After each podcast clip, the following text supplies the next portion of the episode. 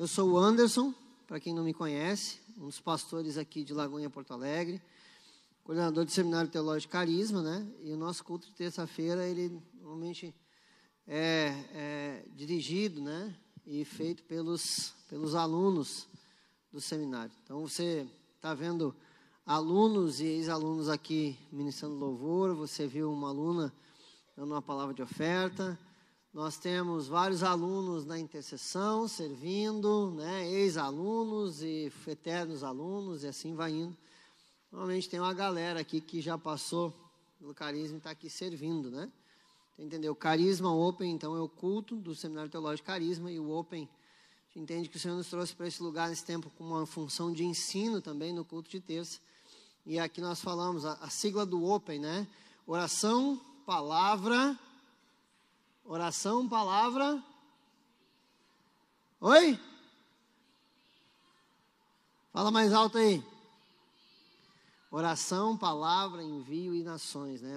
São as coisas que a gente fala no carisma, entendendo, né, que você precisa ter uma vida de oração e tudo isso que envolve é, essa vida de seminarista, essa vida de quem está entendendo aqui, quem está aqui dedicando o seu coração para conhecer mais do Senhor.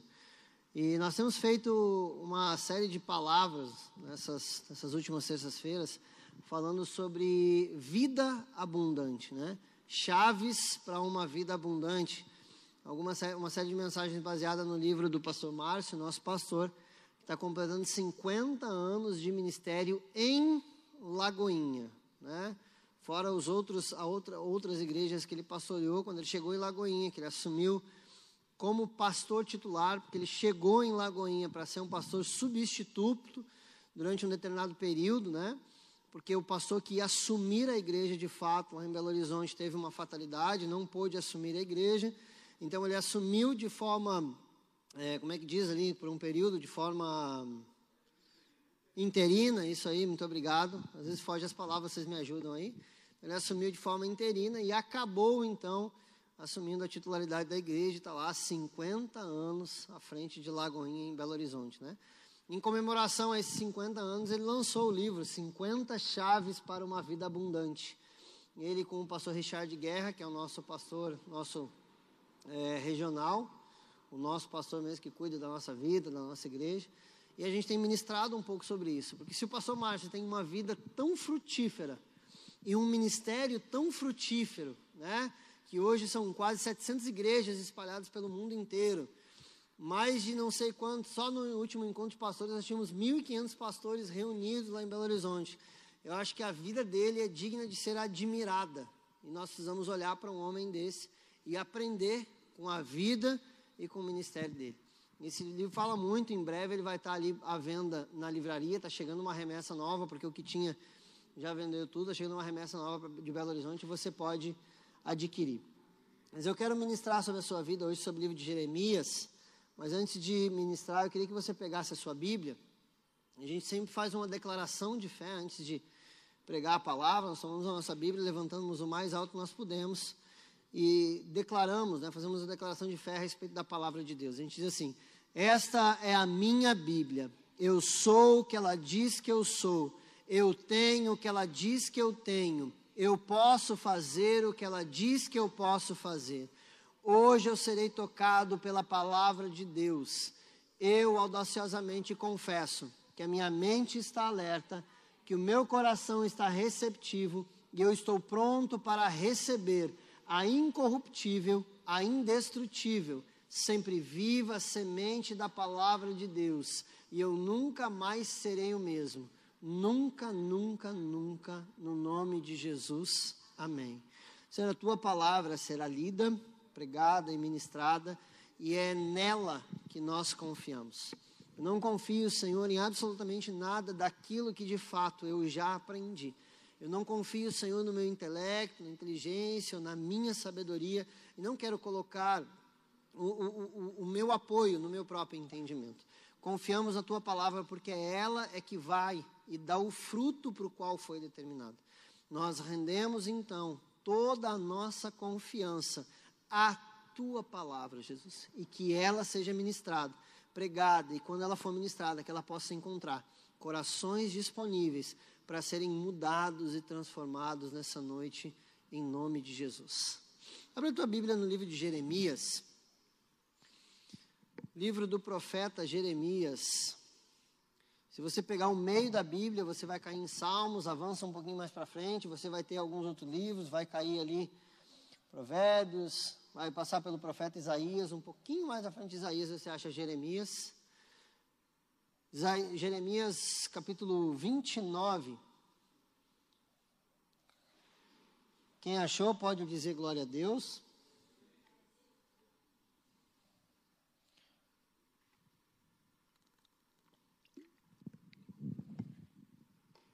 Jeremias capítulo 29, eu vou, vou ler o verso 11, que é um verso famoso, mas eu quero falar sobre o capítulo. Quero fazer um momento de exposição sobre o versículo 1 até o versículo 14, 15, nós vamos falar sobre ele. E, então vamos ler, Isaías, uh, Jeremias 29, 11. Porque eu sei os pensamentos que tenho sobre vós, diz o Senhor, pensamentos de paz e não de mal, para vos dar o fim que esperais. Esse versículo, né, no, ele é um tanto quanto conhecido. Deixa eu, deixa eu só fazer uma coisa que eu acabei não falando no começo. Deixa eu falar antes de pregar. Quero pedir desculpa para vocês, para a gente estar tá com esse transtorno todo, mas a gente está com a nossa lateral ali em obras, né? Está terminando ali. Por isso que a recepção está bloqueada, né? Então, inclusive em virtude de vocês não ter acesso ao café, eu pedi para o pessoal fazer um coffee break aqui para receber vocês. Tem gente que vem direto de serviço, com fome, né? Está esperando comer alguma coisa ali. Sei que não vou matar a sua fome, você gostaria de estar aqui, chegar aqui ter um churrasco, alguma coisa assim. É, eu sei que isso resolveria de fato o problema, mas pelo menos dar uma remediada, né? Come um biscoitinho de polvilho, aquele biscoitinho de vento, né? Que a gente come um saco inteiro, não faz diferença nenhuma na nossa vida. Mas pelo menos dá uma enganada, a gente mastigou alguma coisa, tem um cafezinho e uma parte já ajuda, né?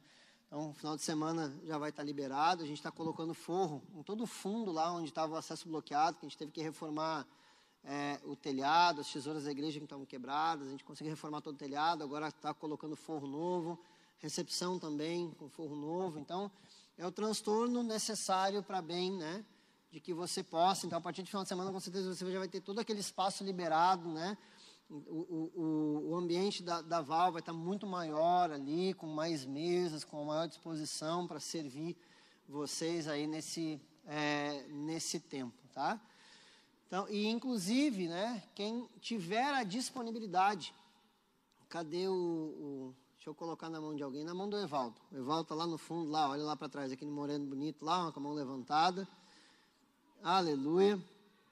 É, amanhã nós temos um mutirão. Aqui nós vamos é, arrumar, limpar e organizar tudo que precisa ser organizado para o final de semana. No final de semana nós temos uma conferência, né, sexta e sábado, conferência da Rede Brilha, uma conferência de mulheres interdenominacional. Nós vamos estar com a nossa casa em ordem para receber essa mulherada aí. Esperados mais ou menos de 500, 600 mulheres aqui na sexta e no sábado. E esse mutirão amanhã vai o dia inteiro. Tem gente que vem só de manhã, tem gente que vem de tarde, tem gente que vem o dia todo. Eu sei que o pessoal está preparando o almoço, está preparando mais não sei o quê, mais não sei o quê. Então, até comida vai ter, irmão. É, isso é benção. É, então, amanhã, se você quiser e puder né, dedicar um dia, ou um turno, ou um tempo para estar tá ajudando o pessoal, você pode falar com o Evaldo lá, ele vai lhe dar maiores informações, vai pegar o seu número, vai lhe inserir num grupo, porque o negócio vira tudo, tudo vira grupo, né? A gente faz o grupo, enfia o povo lá dentro, dá as informações no grupo, tudo vira grupo de WhatsApp na vida, né? Para a gente poder se organizar. Então, dito isso, Jeremias, capítulo 29, né?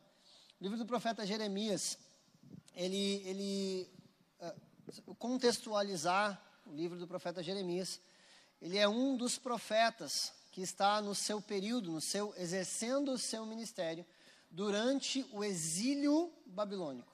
Então, Deus decreta em algum momento que o povo de Deus seria levado cativo para a Babilônia, seria conquistado pela Babilônia, seria levado cativo e esse cativeiro seria um instrumento de Deus para a correção do povo.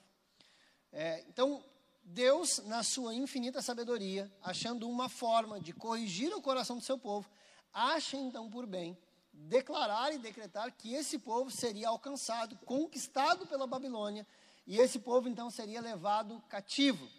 O profeta Jeremias está nesse profetizando, exercendo seu ministério exatamente neste período, neste tempo.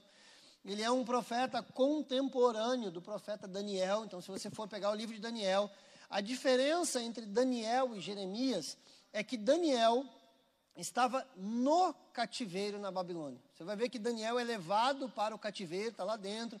Inclusive, o livro de Daniel começa falando sobre isso, sobre a disposição dele não contaminar o seu coração com as iguarias que, que, a, que Babilônia oferecia. E Jeremias está nesse tempo, mas num lugar diferente. Porque quem foi levado para a Babilônia foi as pessoas é, é, de maior influência, os mais ricos, os reis, os sábios, essa galera toda, e Daniel estava nesse meio.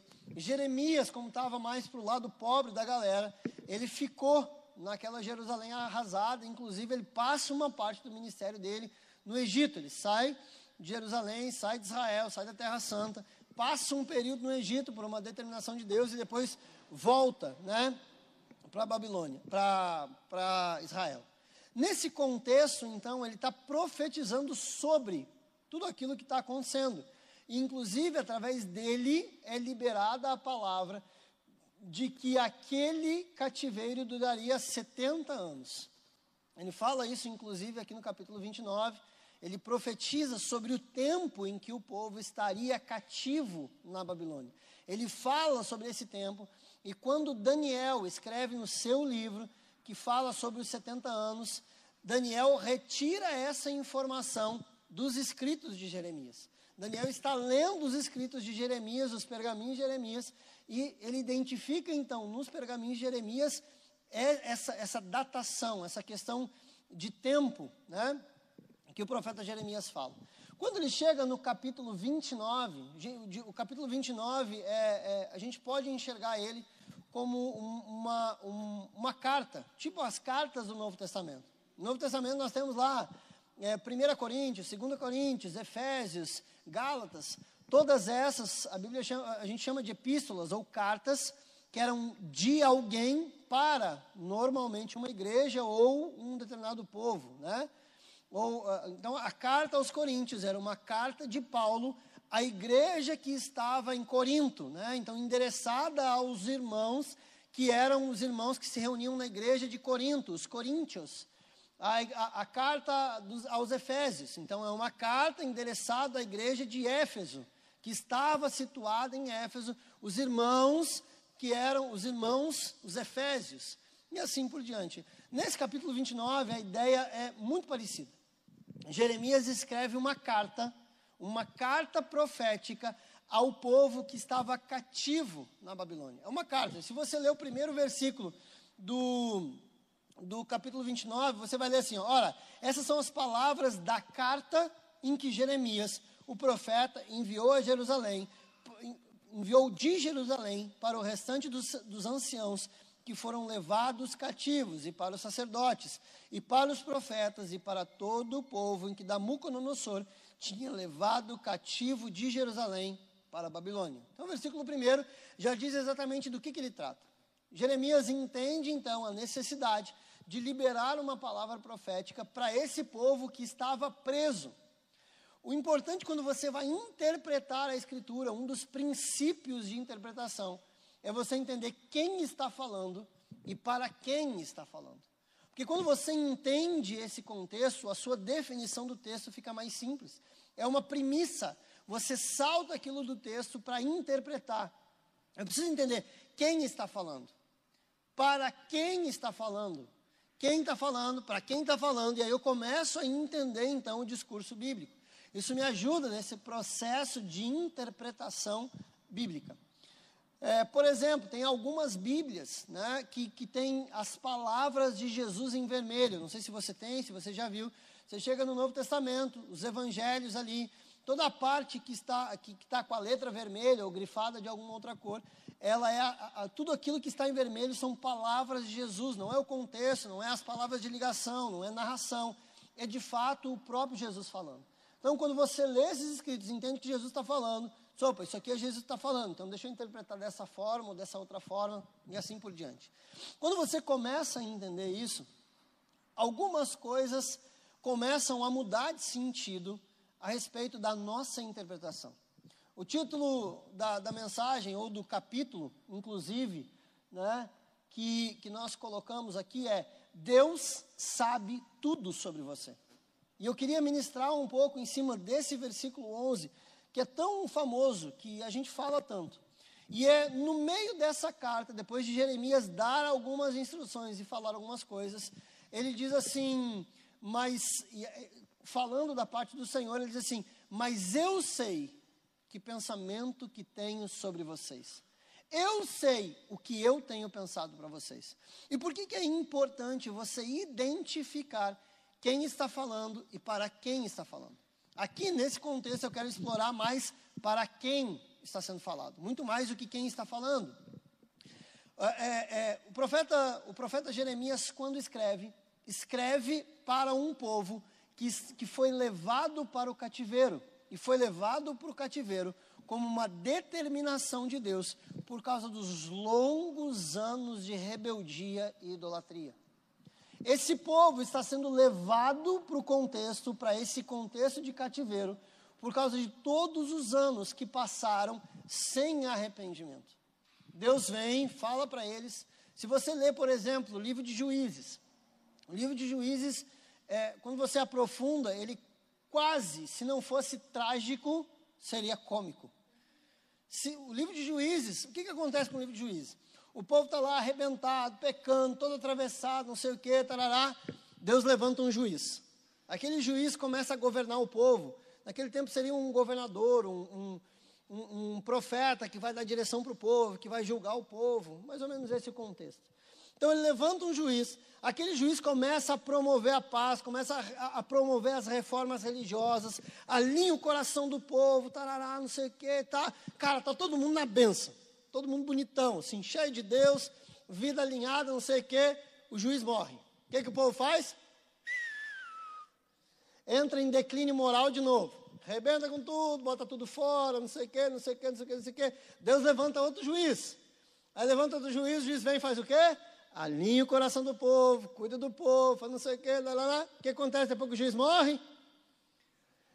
Parece o século 21, né? Sei. O cara vai, levanta, busca Deus, não sei o que, tarará, tá bem. Daqui a pouco parece que aquela referência sai, ó, cai na degradação moral, não sei mais o que. Mas a, a Bíblia é, é, a Bíblia, alguns dizem que a Bíblia não é atual, né? Mas contando, é, trazendo para o nosso contexto, parece tão verdade como qualquer outra coisa. Mas esse processo de declínio moral do povo permanece por muitos e muitos e muitos anos. Quando você olha para o livro de Isaías, Isaías vai trazer por vários momentos essa profecia de julgamento. Inclusive, o próprio profeta Isaías fala e profetiza sobre esse contexto, sobre essa prisão que o povo de Deus passaria. Ele profetiza dizendo assim: olha, se não houver mudança, se não houver arrependimento, se vocês não mudarem, e sempre, sempre, no livro de Isaías você vai ver a misericórdia de Deus antecedendo o julgamento. Deus fala: olha, eu preciso que vocês mudem de vida, porque se não mudar de vida, virá sobre vocês julgamento. Mudem de vida, porque senão virá sobre vocês julgamento. E Isaías vem, né, advertindo o povo constantemente com isso. Só que até hoje, vou dizer de novo, a Bíblia é tão atual como qualquer outra coisa. Até hoje, nós continuamos olhando para Deus dessa maneira que o povo de Israel olhava. Parece que tem um monte de gente que faz um monte de coisa errada e nada acontece na vida delas. Parece que o cara faz tudo atravessado, parece que o cara é todo errado, parece que a vida do cara dá mais certo que a minha, que sou todo certinho, que não sei o quê, que não sei o quê, que não sei o quê. Ou nós mesmos, né, fazemos as coisas erradas e parece que nada acontece. A gente passa por aquele momento de angústia, de tristeza e tal, mas daqui a pouco vem, acabou, está tudo certo, vamos embora cai de novo, e peca de novo, e erra de novo. Né? Só que a gente confunde é, é, essa, essa impunidade com a longanimidade. Eu tenho falado aqui algumas terças-feiras sobre a longanimidade, que é a paciência de Deus.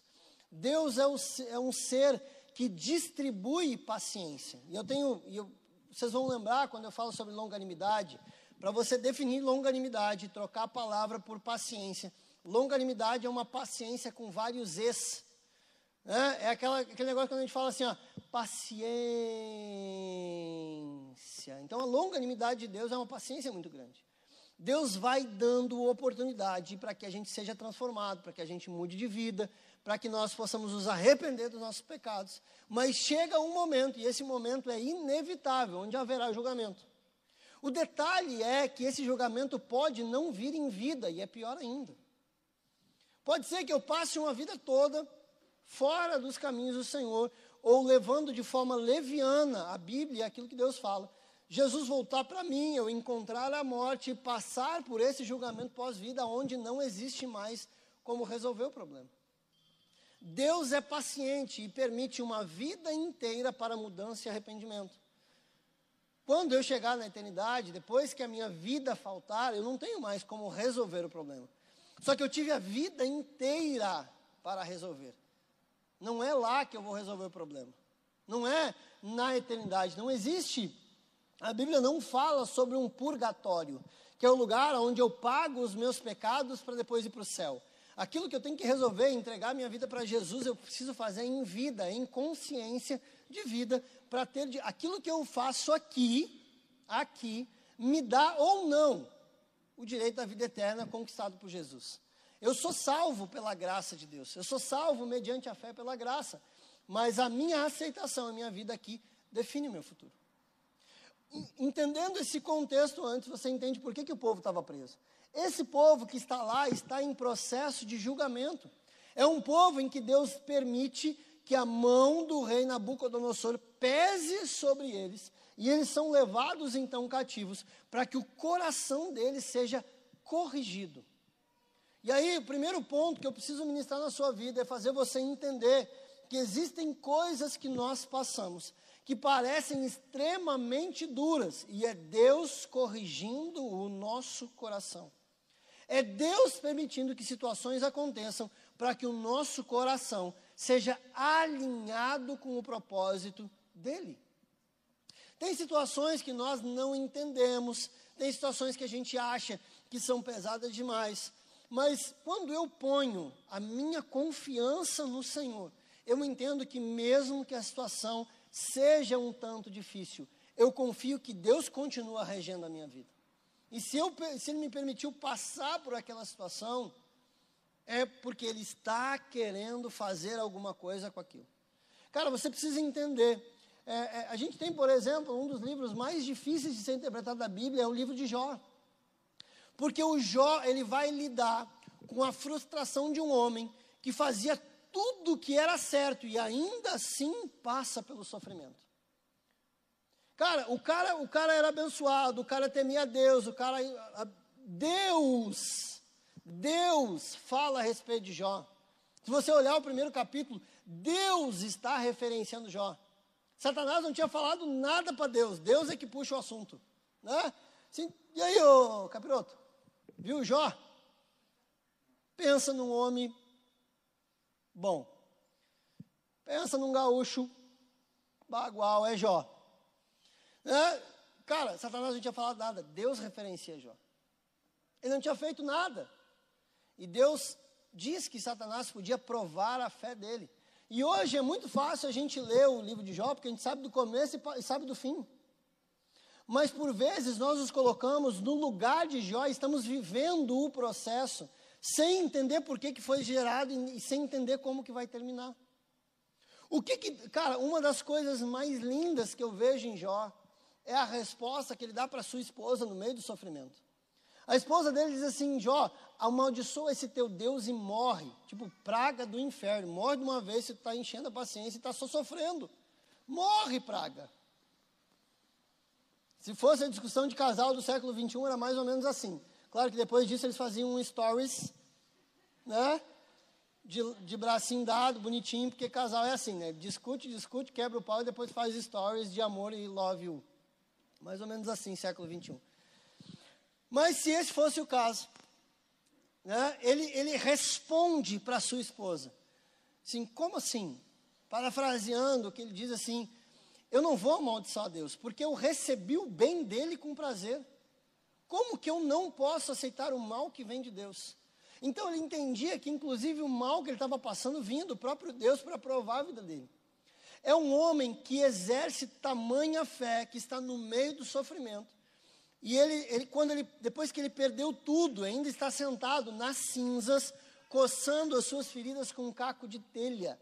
Não tinha sobrado mais nada na vida do cara. O cara está sentado, de fato, no meio das cinzas, no meio das cinzas, cheio de feridas no corpo, e a única coisa que sobra para ele é um caco de telha. E aquele caco de telha, a Bíblia diz que ele coçava suas feridas com aquele caco de telha.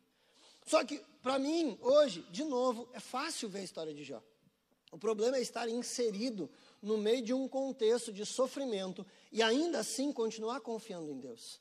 É eu estar inserido no meio de um processo, sentado nas cinzas, cheio de feridas no meu corpo, me soprando apenas um caco de telha para coçar as feridas e ainda dizer assim: eu aceito o que Deus está fazendo com a minha vida. Tamanha é a confiança daquele homem. O que que Jeremias está tentando dizer para o povo? O que Jeremias está tentando dizer para o povo aqui no versículo 11, eu quero, vou voltar alguns versículos aqui para você entender, mas o versículo 11, ele está tentando fazer com que o povo entenda que tudo que eles estão vivendo, tudo, absolutamente tudo que eles estão passando dentro daquele contexto de cativeiro, existe um propósito em Deus para aquilo estar tá acontecendo. E ele exerce, é uma carta profética, onde ele quer gerar fé no coração do povo, num, num futuro melhor, porque ele, depois de, de falar algumas coisas, diz assim: olha, é o Senhor falando para vocês. O Senhor está falando que, mesmo no meio desse processo, mesmo cativo, aí no meio da Babilônia, eu sei o pensamento que eu tenho sobre vocês. Deus sabe tudo sobre você. Ele sabe do seu passado, sabe do seu presente e sabe do seu futuro. Ele sabe pelo que você passou, ele sabe pelo que você está passando e sabe pelo que ainda passará. Ele entende toda a história, desde o começo. Salmos vai dizer que ainda quando eu era uma substância informe, Deus já tinha escrito no seu livro, no seu livro todos os dias da minha vida. Ele já sabia pela sua presciência que tudo que eu saberia, sabia de tudo que eu passaria. Essa presciência de Deus é grande demais, grande demais para caber na nossa mente tão limitada. Não dá. Tem coisa que não dá para explicar, tem coisa que não tem, é, é, é, não, não cabe.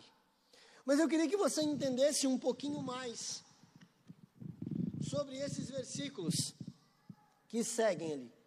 Olha, não sei se você está com a Bíblia aberta, olha o versículo 5 aí comigo. Entenda, Jeremias está falando para um povo exilado. Jeremias está falando para um povo exilado. Aquele povo que está preso dentro de um cativeiro.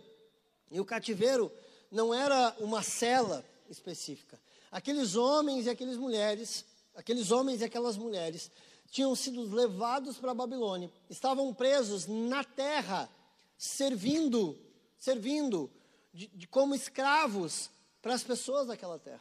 Era mão de obra barata que se conquistava e levava para a terra, para que a terra fosse trabalhada, para que o povo fosse abençoado, às custas dos escravos. Versículo 5, Jeremias está falando para esse povo que está sendo oprimido esse povo que está sendo judiado, esse povo que está sendo massacrado dentro do cativeiro da Babilônia. Ele está dizendo assim no versículo 5: Olha, construam casas, habitem nelas, plantem jardins e comam do seu fruto. Eu disse assim, cara, ele está falando para escravo. Quando você olha, gente, olha, pensa, olha, olha esse, quem é que constrói casa? Quem é que planta jardim? Quem é que come do fruto? Capitalismo selvagem. Quem faz isso é quem está de bem com a vida, quem está progredindo a sua vida. O cara casa, o cara constrói a sua família, constrói a sua casa, planta um lindo jardim na frente de casa, planta árvore frutífera, colhe daquela fruta, come. Não é um contexto de escravidão. Quem faz isso é quem está levando a sua vida normalmente. Escravo não faz isso. O que Jeremias está falando aqui, ó, diz, olha, não interessa o lugar aonde vocês estão hoje. Este lugar que vocês estão hoje precisa ser retirado o máximo para que vocês saibam aproveitar o que Deus está preparando para o futuro. Não interessa onde vocês estão, sejam íntegros, sejam inteiros e aproveitem absolutamente tudo daquilo que vocês estão vivendo hoje. Cara, plantem, plantem um jardim. Quando que vai passar na cabeça de um escravo construir uma casa e plantar um jardim? Ele quer cair fora do lugar e da condição que ele está. Ele quer sair daquela terra, ele quer ir embora, ele quer voltar para a casa dele, ele quer voltar para a terra dele, para a família dele. Ele não quer construir casa, ele não quer plantar jardim, ele não quer comer do fruto. Jeremias continua falando, olha o versículo 6, ele diz assim: ó, além disso, tomem esposas, gerem filhos, tomem é, esposas para os vossos filhos, dai as vossas filhas para maridos, para que possam dar à luz filhos e filhas, e ali multipliquem e não diminuam.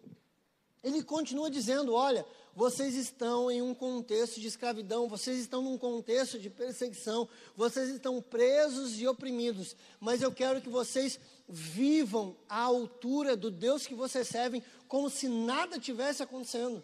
O que Jeremias está fazendo aqui é chamando esse povo para viver como cativo um tempo de fé.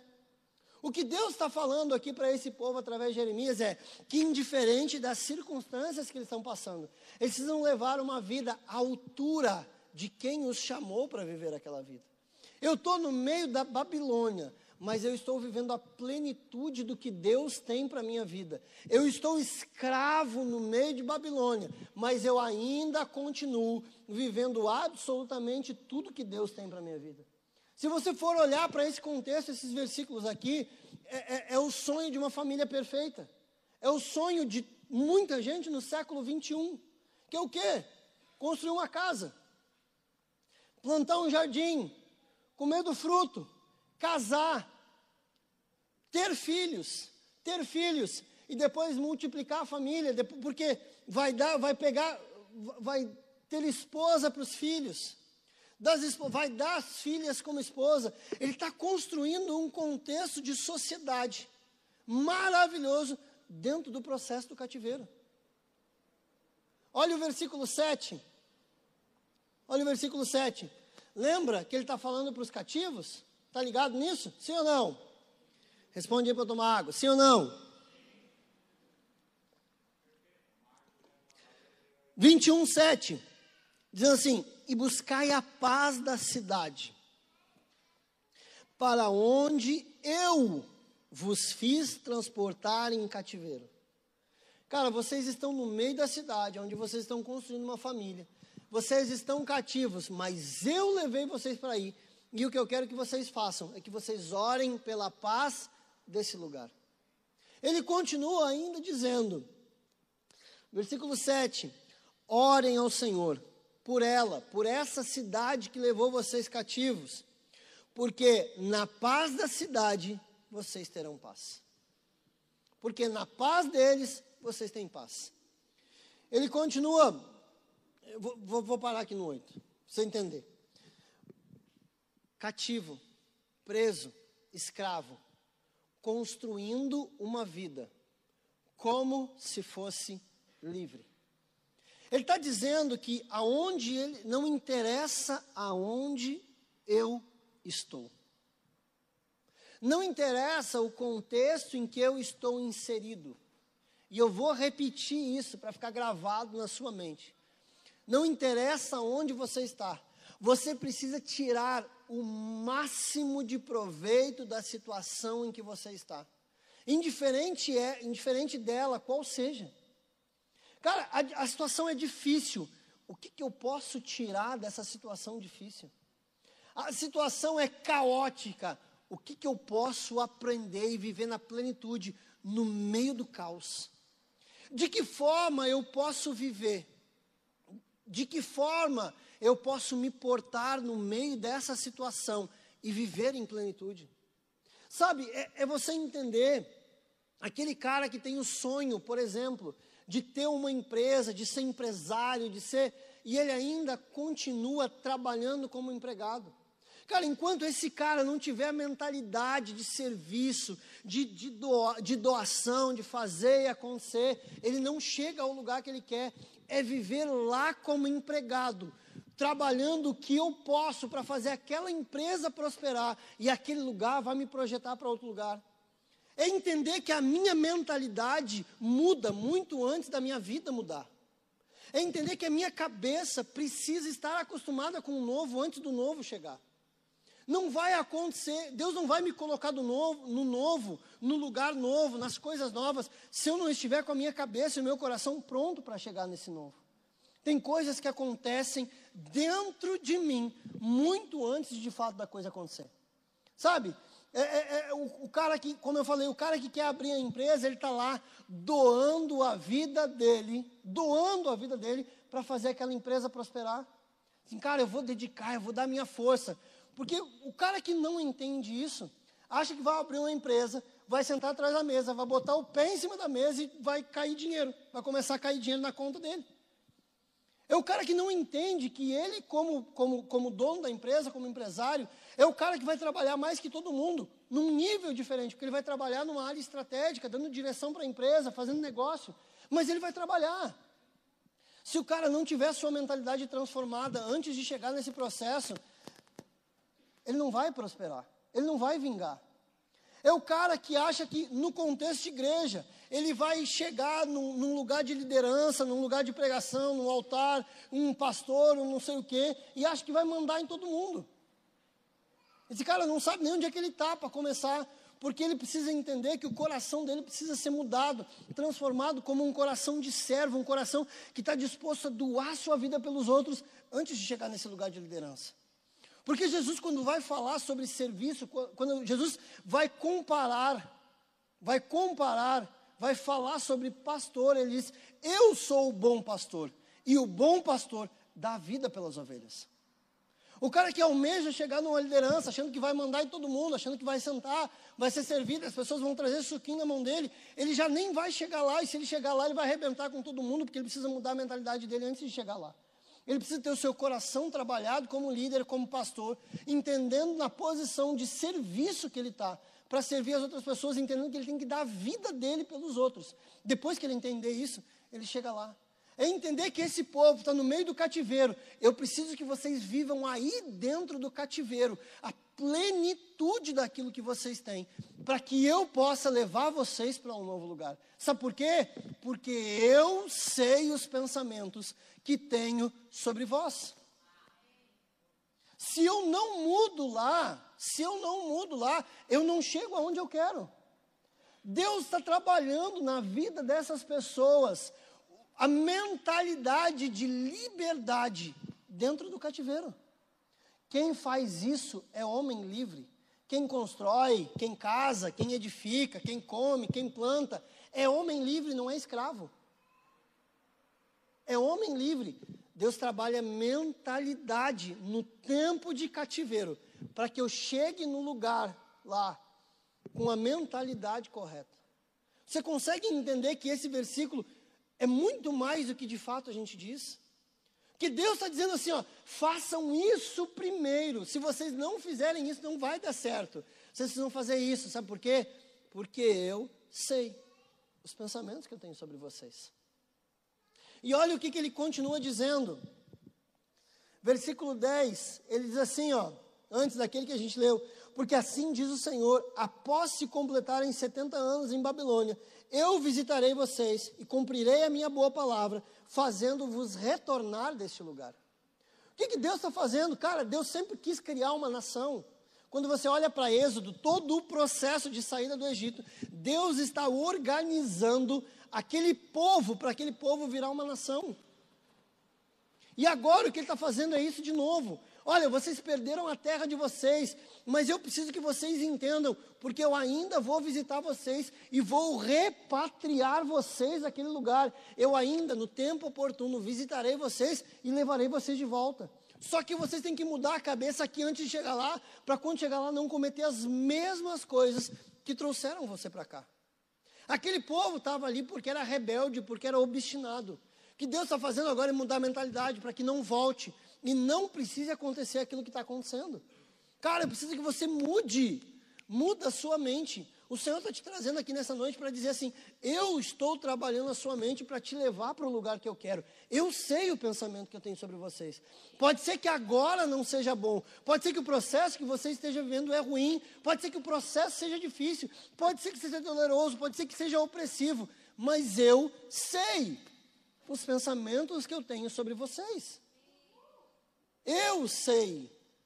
Quando você continua olhando, o versículo 14, olha o que o versículo 14 diz assim: Eu serei encontrado de vós, diz o Senhor, e eu desviarei o vosso cativeiro, e juntarei vocês de todas as nações e de todos os lugares, para onde eu vos levei, diz o Senhor, e eu vos trarei novamente ao lugar de onde vos levei cativo. Sabe esse lugar que eu levei vocês? Eu levei vocês para trabalhar. Eu levei vocês para trabalhar o coração, trabalhar a mente. Esse lugar não é bom, mas é importante que vocês estejam aqui para aprender, para não voltar para o lugar onde vocês estavam e fazer tudo errado de novo. Você precisa entender que os tempos que Deus determina sobre a nossa vida são todos eles de aprendizado. Pode ser que não seja bom, porque nem todo aprendizado é bom. Quando você está na escola, nem sempre você gosta de estudar tudo. Se você estava na escola, se você gosta de matemática, a aula de matemática era ó, uhul, nossa. Mas se você não gosta, era um pavor. Quando você via entrando o professor na porta, já dava dor de barriga. Para o cara que gosta de história, entrar professor de história na sala, nossa, que demais. O cara que tem pavor de matéria teórica ficava desesperado. Nossa, eu ficar duas horas com essa mulher falando de quem já morreu. Entende? Só que tudo aquilo que você passou lá, em algum momento foi importante, menos a fórmula de Bhaskara que ninguém aprendeu o que vai fazer com ela até hoje. O resto, em alguma coisa você já usou na sua vida. Seja para jogar uma conversa fora com alguém. Você já usou. Ah, estava lá na aula de matemática aprendendo a, a, a, a, calcular área do quadrado, área do retângulo. Aí você vai casar e descobre que tem que fazer a soma do piso que você tem que comprar para botar na casa nova. Oh! Lembrei. Lado vezes lado. Deu certo, rapaz, deu o piso certo, deu boa. Você entende? que tudo que nós passamos vai nos levar um, nos leva a um processo de aprendizado para alguma coisa fazer no futuro ou para saber o que não fazer. Porque tem muita coisa que a gente passa, assim, cara, ou que a gente vê o outro passando assim, não, mano, não quero entrar nesse negócio aí. Errar é humano. Persistir no erro, falta de sabedoria para a gente ser mais delicado com os irmãos, para a gente ser mais bíblico, né? Você entende que Deus está trabalhando nesse povo, mudando a mentalidade de um povo para levar ele para o lugar que ele desejava, para o lugar que ele queria, para o lugar que ele não queria nem ter tirado o povo de lá, mas ele precisou tirar, precisou levar para o cativeiro, precisou ensinar. Cara, não faz mais isso. Não faz desse jeito. Vocês vão se arrebentar. Não faz assim. Eu estou dando instrução, eu estou mudando. Aproveitem, tira o máximo dessa situação que você está vivendo. Chora se tiver que chorar, esperneia se tiver que espernear, grita se tiver que gritar. Não tem problema, faz parte do processo de sofrimento. Mas tira o máximo que você puder desse lugar. Suga o máximo de aprendizado dessa situação. Tem coisa que Deus coloca na nossa vida para treinar treinar o nosso coração. Essas últimas semanas eu passei por um processo na minha vida aí de algumas questões. Eu falava ontem o meu pastor no discipulado, ele disse assim, pastor, olha, essa situação aqui foi treinamento na minha vida. Ele disse, glória a Deus. treinou minha vida, treinou meu caráter, treinou meu temperamento. Glória a Deus. Eu encarei de fato como um treinamento para a minha vida. Encarei assim, Senhor, muito obrigado pela oportunidade de passar por esse negócio aqui, Jesus. Ai, que coisa boa. Vontade de matar, mas tu, né? A gente só mata por dentro. Né? Não exterioriza, só. Obrigado pela oportunidade. Você entende? Porque a gente precisa tirar proveito da situação. O que você está vivendo hoje? Que você precisa sugar dessa situação para que o seu futuro seja diferente. Para que Deus possa dizer: Eu sei os pensamentos que tenho sobre vocês. Quando terminar o tempo, eu vou te levar de volta. Mas enquanto não terminar o tempo, você precisa ficar aqui. Pode ser que o seu tempo seja 70 anos, 70 semanas, 70 horas. Eu não sei. Quando terminar o tempo, o Senhor vai visitar e levar o povo de volta. Até que o tempo termine, você precisa ficar no processo. Precisa passar por ele. Precisa vencer ele. Sabe por quê? Porque Deus sabe tudo sobre você. E por isso que Ele te leva para onde te leva. Ele sabe o que, que você precisa aprender. Ele sabe o que, que você precisa ser forjado. Ele sabe o que, que você precisa ser mudado. Ele sabe. A pessoa que está do seu lado talvez não saiba, mas Deus sabe. Ele criou cada milímetro quadrado do seu corpo. Ele sabe o que, que passa na sua mente, ele sabe tudo sobre você. E eu comecei falando da história do pastor Márcio, porque ele descreve isso no livro. Ele diz que ele chega na igreja Lagoinha como pastor interino e ele dá a vida dele pela igreja, mesmo sabendo que ele seria interino. Ninguém fez nenhuma promessa para ele. Ninguém disse para ele assim, ó, faz assim, ó, assume isso aqui, se tu te esforçar, se der certo, eu te dou a igreja. Ninguém fez nenhuma promessa para ele, ele sabia que ele era interino, mas ele deu a vida dele para viver aquele processo. E o resultado disso hoje é uma mega igreja em Belo Horizonte, 700 igrejas espalhadas pelo mundo inteiro. Porque alguém chegou e viveu sem nenhum tipo de promessa, só se doou pelo reino, só se doou por amor a Jesus, só doou a sua vida por aquilo que ele tinha que fazer naquele momento. Sabe que eu acredito que nós estamos perdendo grandes oportunidades do nosso futuro, porque a gente não quer viver o que Deus está fazendo hoje. Nós estamos perdendo grandes coisas que Deus tem daqui a 30, 40, 50 anos, porque nós não queremos viver o que, que a gente tem para viver hoje. Tem muita gente que quer fazer só o que quer, não o que precisa. Deixa eu te dizer uma coisa, meu irmão, você precisa fazer, você tem que fazer o que precisa hoje para fazer o que quer amanhã. Se você não fizer isso, você não vai fazer o que quer. Pode ser que hoje o pastor Márcio, e cara, é incrível olhar para a vida desse homem. 70 e não sei quantos anos de vida, 50 anos de ministério, e o cara não para de inventar coisa, meu. Sabe que o cara que podia sentar, dizer assim, 50 anos de ministério, 700 igrejas, só o templo, só o templo principal em Belo Horizonte, sem os salões que tem em volta da igreja e os pavilhões que tem atrás da igreja, cabem 6 mil pessoas no templo. Mais o salão que tem embaixo, mais o salão que tem outro, mais os dois salões que tem na rua de cima e mais o pavilhão da juventude que tem na rua de trás. Botar todo mundo lá dentro dá 30 mil pessoas em todos os salões. Sabe o que, que ele faz? Toda terça-feira, daqui a meia hora, ele está reunido online no Zoom instruindo 500, 600, 700 pastores, impartindo o coração dele. Sabe o que, ele está fazendo? Ele está inventando abrir igreja não sei aonde. Ele está mentoreando não sei quem. Ele está falando do ministério que tem que começar. Ele está restaurando o ministério que não está andando. Com mais de 70 anos de vida e 50 de ministério na mesma igreja. Ele viveu o que ele tinha para viver, ele continua vivendo o máximo de tudo que ele tem para viver, porque agora ele sabe que não é mais a respeito dele, é as gerações futuras que precisam provar daquilo que ele está vivendo. Só que nesse processo a gente vive um tanto quanto egoísta.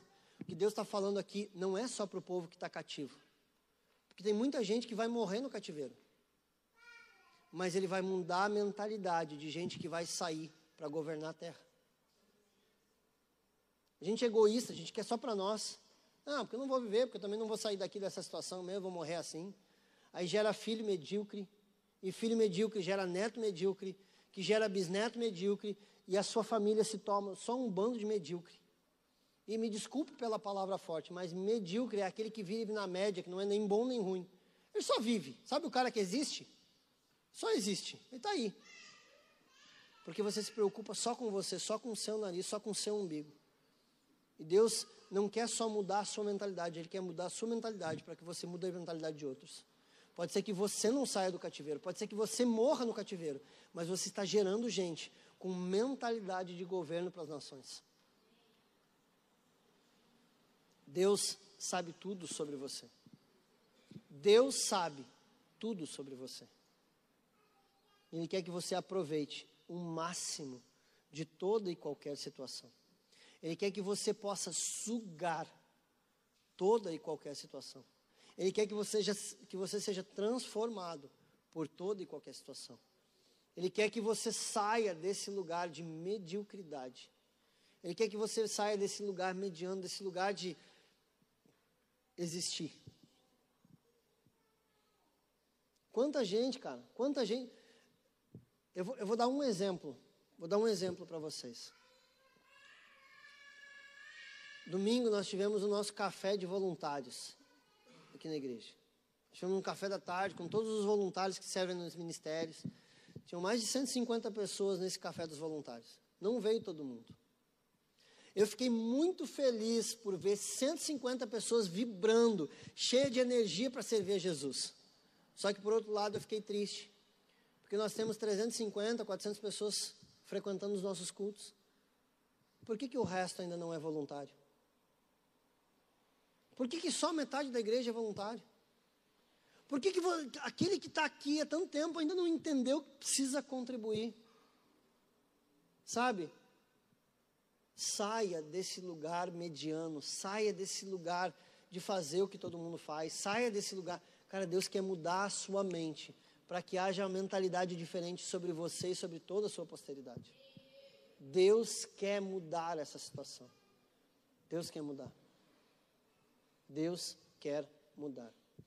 Só que ele precisa começar aqui, ó. Romanos 12, verso 2. Mudança de mente, metanoia é a mudança de mentalidade que vai gerar todo um processo revolucionário na sua vida. Enquanto você continuar se colocando no mesmo lugar, no lugar de coitado, de cativo, de preso, de escravo. Mas até o bichinho aquele do desenho, ó oh, vida, ó oh, céus. Mano, deixa eu te dizer, você não é coitado, você é filho de Deus, irmão. Para. Como é que você pode viver uma vida medíocre sendo filho de Deus? Não dá. Não dá. Você precisa fazer jus ao pai que tem. Você precisa fazer jus ao pai que tem. Jus ao pai que você tem. E eu não estou falando que fazer jus ao pai que tem é ter dinheiro. Não estou falando que fazer jus ao pai que tem é andar de carrão se for possível, glória a Deus. Né? Eu quero ir para o céu. Se puder andar aqui de BMW, beleza. Se não der, também a gente vai para o céu de qualquer negócio, é chegar no céu. Esse é o propósito. Mas é viver aqui com caráter e integridade e acima da média das demais pessoas, fazendo jus ao Pai que eu tenho. Quero ter dinheiro? Quero. Deus vai dar? Não sei. Tem até uma brincadeira que a gente falou esses dias, tem um memezinho, né? Senhor, deixa eu provar que meu coração não muda com dinheiro, manda dinheiro aí para mim. Prometo que vou manter meu coração no mesmo lugar. Né? Deixa eu te provar que meu coração continua íntegro. Me dá uma chance de provar. Brincadeiras à parte, não é só ter dinheiro. Não é. É fazer jus à família que você pertence. É olhar para a sua vida e olhar para o seu sobrenome e seu sobrenome ser assinado com sangue. Seu sobrenome diz fulano de tal, cristão. Cristão é aquele que pertence a Cristo. Então, o seu sobrenome está assinado com sangue. Você precisa fazer jus a essa família que você pertence. Você precisa sair desse lugar de cativeiro. Você só vai sair desse lugar de cativeiro quando a sua mente for transformada. Saia desse mundo de mediocridade. Saia. Ninguém mandou você vir no culto hoje, mas era o seu. Tinha vários cultos para vir na semana. Você veio hoje. É um problema seu. Vamos orar. Deixa eu orar junto com você. Se você pudesse colocar de pé. Que essa palavra fique gravada no seu espírito, no seu coração. Que essa palavra seja mude a sua perspectiva de vida, em nome de Jesus. O Senhor está trabalhando a sua mentalidade de hoje para aquilo que Ele está preparando no futuro. Deus está preparando a sua mentalidade para os próximos anos. Deus está transformando o seu coração para os próximos anos. Pode ser que você não enxergue a saída desse cativeiro, a saída desse lugar. E quando eu falo cativeiro, eu não estou falando só o cativeiro dito, estou falando da situação que você vive hoje. Deus está preparando o seu coração para levar para uma nova situação. Um novo, novo de Deus na sua vida. Quero que você ore por isso, que você ministre sobre a sua vida, que você ore, Senhor, eu quero ter minha mente preparada, Senhor. Eu entendi o que o Senhor está falando, eu entendi o que o Senhor está querendo dizer, eu entendi o que o Senhor quer comigo, Jesus. Eu estou entendendo aqui o que o Senhor quer comigo, Senhor. Me ajuda nesse processo. Senhor, me ajuda, porque eu quero ter a minha mente transformada, meu coração sarado, meu coração mudado. Eu quero ter a minha vida transformada, eu quero ter a minha vida mudada, eu quero ter, eu quero ser diferente, Jesus. Eu quero ser diferente, Senhor. Eu quero sim, Senhor, construir casa, Senhor. Eu quero casar, Senhor. Eu quero ter filhos, Senhor. Eu quero plantar um jardim, Senhor. Eu quero, Deus, viver essa mentalidade de futuro, Deus. Eu quero ter isso gravado no meu coração, gravado no meu coração. Ore, ore, ore ao Senhor, ore. Eu quero ouvir a sua voz orando.